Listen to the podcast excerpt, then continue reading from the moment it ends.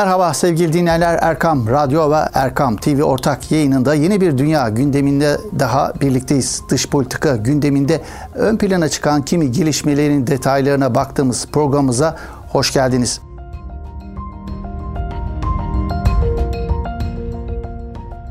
Uluslararası ilişkilerde kriz alanlarının her geçen gün yenilendiğini gözlemliyoruz. Orta Doğu'dan sonra Asya Pasifik hattı geriliyor derken şimdilerde tansiyonun yeniden yükseldiği bölge olarak Güney Kafkasya ön plana çıkıyor.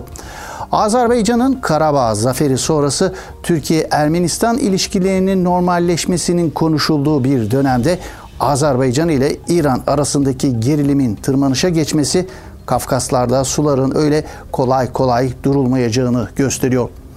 Azerbaycan ile İran arasında tansiyon neden yükseldi? İki ülke arasındaki gerilim konjöktürel mi yoksa yapısal mı? Kökleri çok derinlerde olan bir mesele mi söz konusu? Gerilimin nedenlerine ilişkin taraflar neler söylüyor? İran'dan gelen İsrail bize Azerbaycan'dan saldıracak türünden iddialar ne kadar gerçekçi? İki ülke arasındaki gerilim daha da derinleşir mi? Derinleşirse bunun bölgesel ve küresel yansımaları neler olur? Hafta boyunca bu minvalde daha birçok sorunun cevabı arandı. Azerbaycan-İran arasındaki gerilime ilişkin olarak. Biz de bugünkü Dünya Gündemi programımızda Güney Kafkasya'daki Azerbaycan-İran ihtilafını masaya yatıracağız. İhtilafın köklerine, neden bugün depreştiğine, son dönemde neler yaşandığına bakacağız tarafların medyasında krize ilişkin yapılan değerlendirmeleri ve bu krizin derinleşme potansiyelini sorgulayacağız. Eskilerin deyimiyle Kafkaslardaki Azerbaycan-İran gerilimini etrafını cami, ayarını mani bir biçimde işlemeye çalışacağız.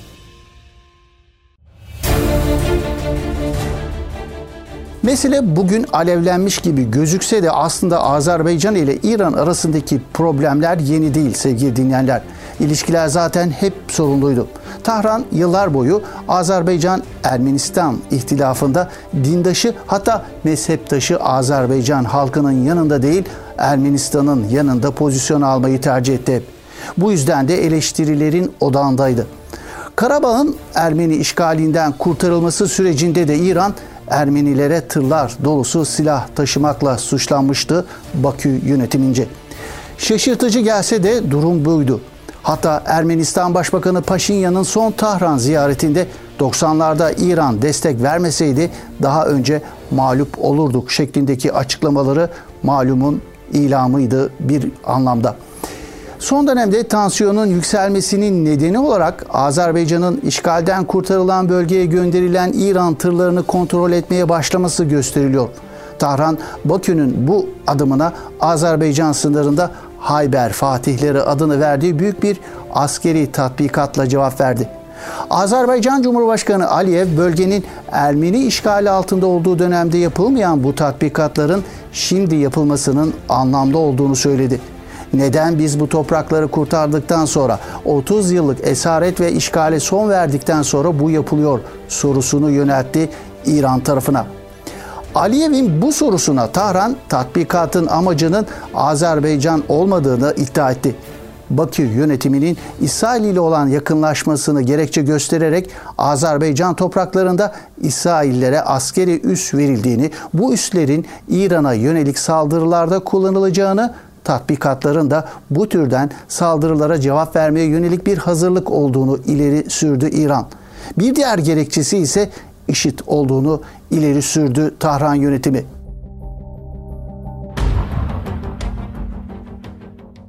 İranlı yetkililer Azerbaycan sınırında gerçekleştirdikleri tatbikatın gerekçesi olarak İsrail'i ve IŞİD'i gösterirken İran medyası ve kimi İranlı siyasilerden sadır olan açıklamalar tatbikat ile meselenin aslında sadece İsrail olmadığını ortaya koyuyordu. Mesela İran Dış Politika ve Milli Güvenlik Komisyonu üyesi Mahmut Ahmedi Bigeş tatbikata ilişkin yaptığı sosyal medya paylaşımında diyordu ki Türkiye maceracı davranışlarına Azerbaycan da acemi davranmaya devam ederse Karabağ ve Nahçıvan'ı asli toprakları olan İran'a geri katarız. Bir başka Milli Güvenlik Komisyonu üyesi ve KUM milletvekili Müçteba Zünnur da tehdit ediyordu. Hem Türkiye hem Azerbaycan'ı. Türkiye, Azerbaycan ya da başka bir ülke aslanın kuyruğu ile oynamaya kalkarsa şiddetli bir tokat yiyecektir. Aslanla kastedilenin İran olduğu anlaşılıyordur herhalde. İlginçtir, İran'ın Azerbaycan sınırında yaptığı tatbikat Rusya'yı da rahatsız etti. Rusya Dışişleri Bakanı Sergey Lavrov, İran Dışişleri Bakanı ile basın toplantısında bölgede kışkırtıcı tatbikatlara karşı olduklarını ve İran'ın Azerbaycan sınırında yaptığı tatbikatı kışkırtıcı olarak niteledi. Kimi İranlı siyasiler gibi İran medyası da Azerbaycan ve Türkiye'ye yönelik saldırgan bir dil kullanmayı tercih etti. İran radyo ve televizyonuna ait Camu Cem gazetesi Aliyev'in tatbikata ilişkin açıklamalarına tepki gösterirken İsrail'in sesi Bakü'den işitiliyor ifadelerini kullandı. İran'da devrim muhafızlarına yakın gazeteci Hüseyin Daliryan ise tehditin boyutunu biraz da fantezi yaparak daha öteye taşıyordu. Diyelim ki savaş alevi yanıyor ve biz Azerbaycan ile çatışıyoruz. İslam Cumhuriyeti bir günde bin balistik füzeyle birkaç metre hassasiyetle bin kilit noktayı hedef alabilir ve bu bir günlük savaş demektir diyordu.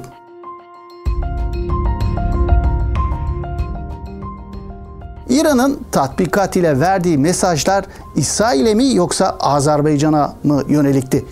İran'daki kimi siyasilerin ve yönetime yakın medyanın Azerbaycan'a yönelik oldukça agresif bir dil kullanırken Tahran yönetimi son tatbikatın Azerbaycan'a karşı değil IŞİD ve İsrail'e karşı olduğu konusunda ısrarcı. Peki Tahran yönetiminin bu gerekçesi ne kadar inandırıcı? Tatbikat ile verilmek istenen mesaj kime? Azerbaycan-İran geriliminin ardındaki diğer nedenlere değinmeye çalışacağız. Öncelikle şunun altını çizelim. Evet, Azerbaycan ile işgal devleti İsrail arasındaki ilişkiler oldukça iyi. Bu yatsınamaz bir gerçek. Karabağ'ın Ermenistan işgalinden kurtarılmasında Türk İHA ve SİHA'ları kadar İsrail'e ait başta kamikaze dronlar olmak üzere İsrail askeri teknolojisinin önemli bir payı bulunuyor. Stockholm Uluslararası Barış Araştırmaları Enstitüsü'nün raporuna göre Azerbaycan'a son 10 yılda yapılan silah satışının %26.6'sı İsrail'den yapılmış. Yine ABD Enerji Dairesi raporuna göre İsrail'in petrol talebinin %40'ı Azerbaycan tarafından sağlanmış.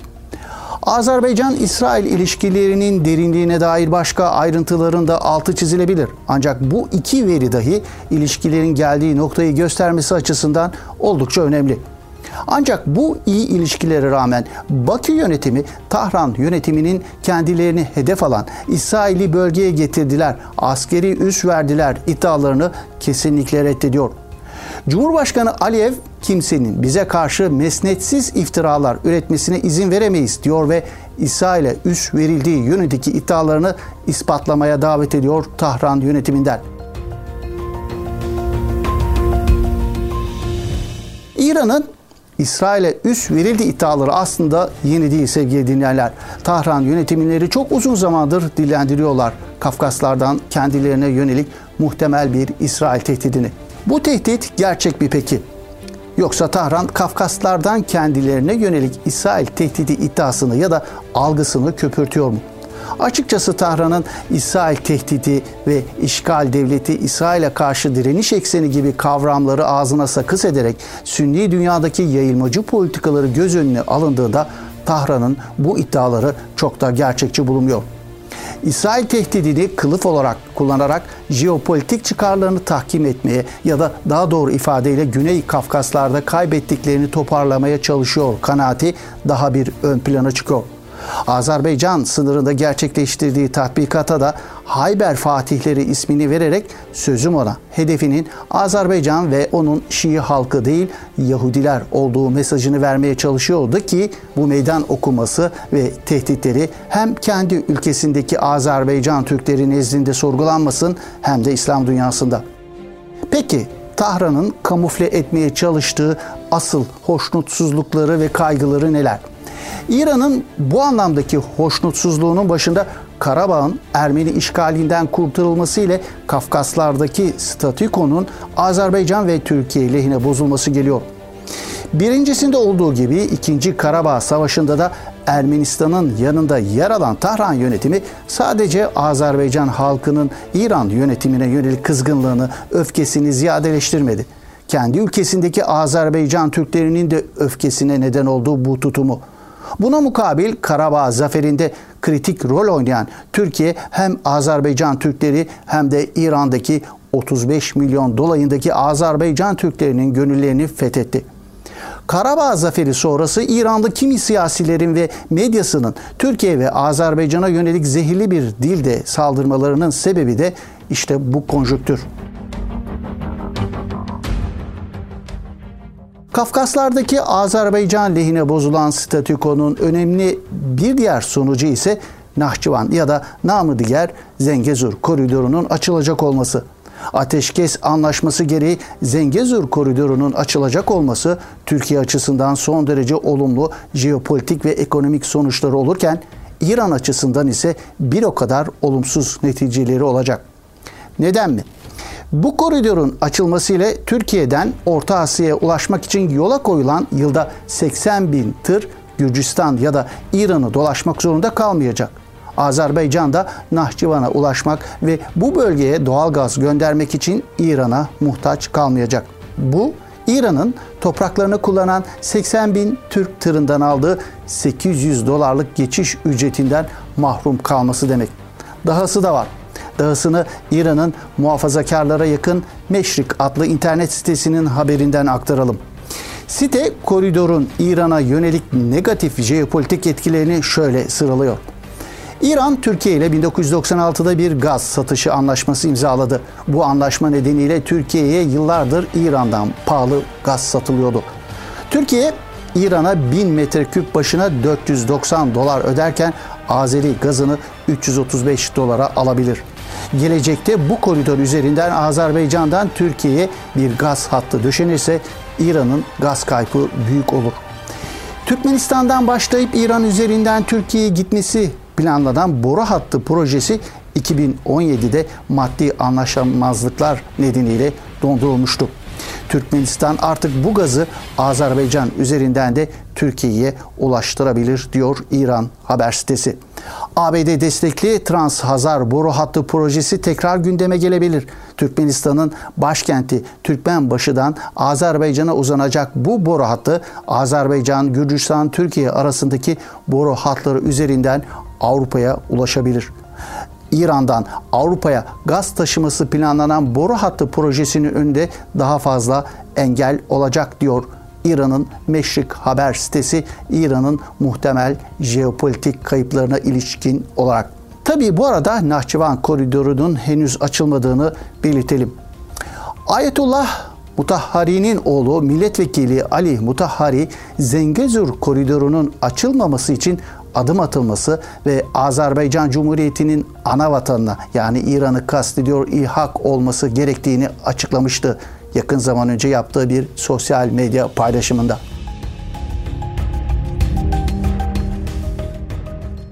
İran'ın hoşnutsuzluğunun bir diğer sebebi ise İran dışındaki Şii hinterlatında oldukça etkili olan İran'ın bu başarıyı Azerbaycan'da gösterememiş olması var. Aksine tam tersi bir etkileşim söz konusu. Yükselen ekonomisiyle güçlenen ve zenginleşen bir Azerbaycan, İran'daki Güney Azerbaycan halkı için bir çekim merkezi haline geliyor. Dahası Tahran yönetiminin bu bölge halkına karşı izleye geldiği politika İran içerisindeki Türk milliyetçiliğini tetikleme potansiyelini sürekli artırıyor. Bu da Tahran yönetiminin en önemli kaygılarından biri olarak ön plana çıkıyor. Yeri gelmişken İran'daki Azerbaycan gerçeğine yani İranlıların hiç haz etmedikleri tanım olan Güney Azerbaycan'a bir parantez açalım isterseniz. 1800'lü yıllara kadar bugün bildiğimiz Azerbaycan Cumhuriyeti ve İran sınırları içinde bulunan Güney Azerbaycan toprakları bir bütün olarak Türk olan Kaçar Hanedanlığı'na aitti. 19. yüzyılda Ruslarla yapılan savaşlar sonucunda Gülistan ve Türkmençay anlaşmaları imzalanmış ve Azerbaycan bölgesi kuzey ve güney olarak sınırı Aras Nehri olacak şekilde ikiye ayrılmıştı. Günümüzde bildiğimiz Azerbaycan işte Azerbaycan'ın kuzeyidir. İran'ın kuzeybatısındaki Hazar Denizi'nden Türkiye sınırları arasında yer alan bölge ise Güney Azerbaycan ya da İran Azerbaycan olarak adlandırılmaktadır. Güney Azerbaycan Türkiye'den sonra Türklerin en çok yaşadığı bölge aynı zamanda. Fars kaynakları her ne kadar İran'da yaşayan Türk nüfusu az göstermeye çalışsa da kaynaklar bölgede 35 milyon dolayında Azerbaycan Türk'ünün yaşadığını belirtiyor. Güney Azerbaycan tanımlaması bile İranlıları inanılmaz iğreti ediyor sevgili dinlerler. Hatırlanacağı üzere Cumhurbaşkanı Erdoğan'ın Ermenistan işgalindeki Azerbaycan topraklarının kurtarılması dolayısıyla Bakü'de düzenlenen törende şair Bahtiyar Vahapzade'nin Topraktan Pay Olmaz şiirinden bir bölüm okumuştu. Bu şiir İran topraklarında bulunan Güney Azerbaycan'ın bağımsızlığıyla ilişkilendirilerek yoğun tepkiler almıştı Cumhurbaşkanı Erdoğan, İran kamuoyu ve İranlı siyasiler ve medyasından. Yani bugün depreşen sorunun kökeni oldukça derinlerde. Yükselen tansiyonun nedeni olarak İsrail tehdidi ön plana çıkartılsa da sorunun can alıcı yönü Tahran yönetiminin bizzat Azerbaycan'ı İran'ın bütünlüğü açısından tehdit olarak görmesinden kaynaklanıyor. Tahran'ın Ermenistan-Azerbaycan ihtilafında Ermenistan'dan yana pozisyon almasının sebebi de burada gizli. İran'ı Güney Kafkasya'daki jeopolitik çıkarlarını açısından tedirgin edici bir başka konu ise Ermenistan'ın Türkiye'ye karşı politik duruşunu değiştirme ihtimali.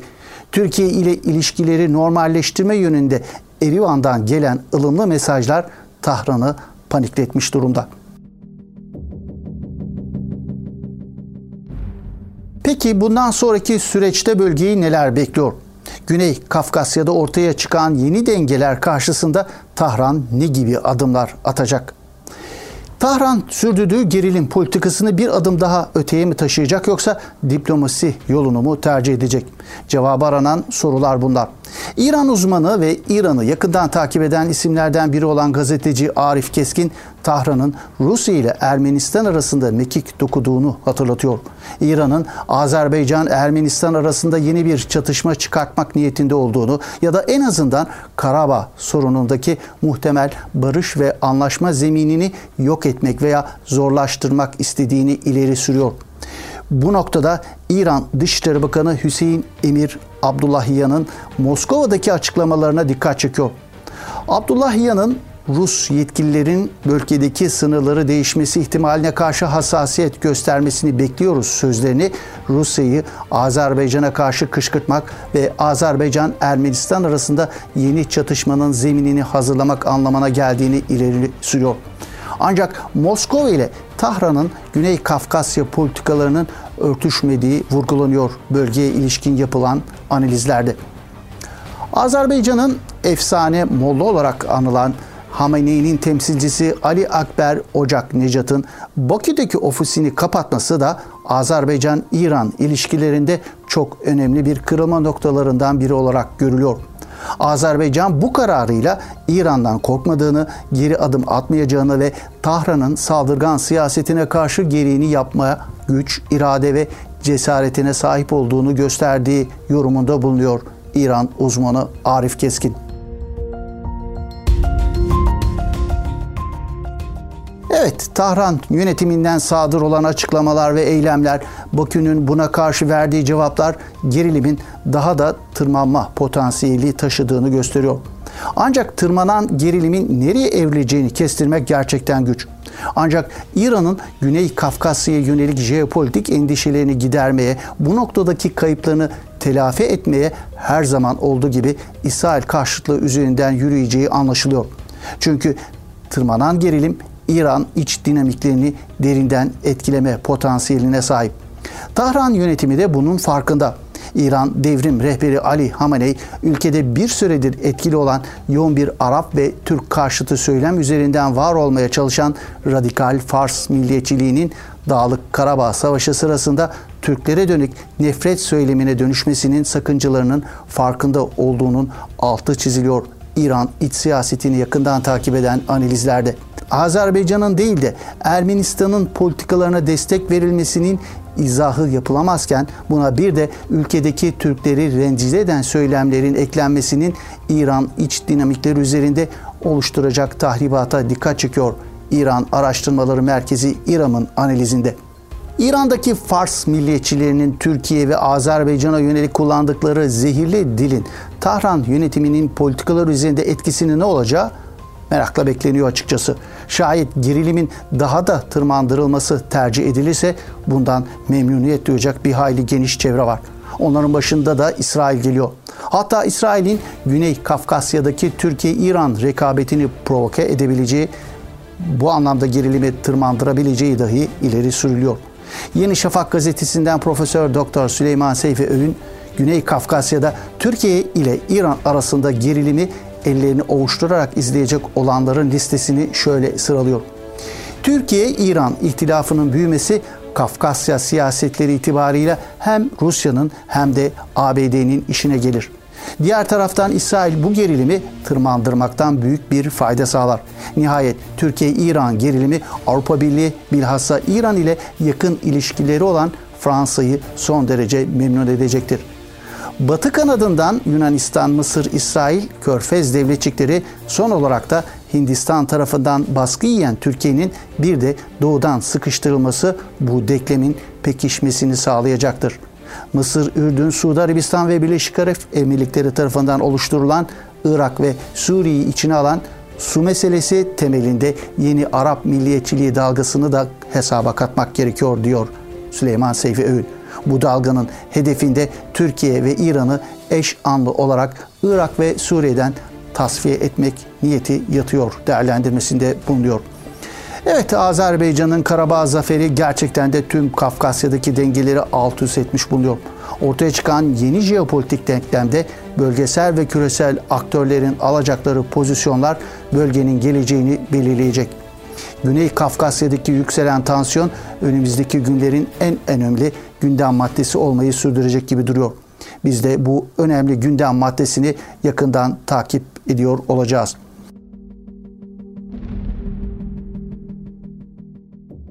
Evet sevgili dinleyenler bir Dünya Gündemi programımızın böylelikle sonuna gelmiş bulunuyoruz. Yeni bir Dünya Gündemi programında buluşmak ümidiyle hoşçakalın efendim.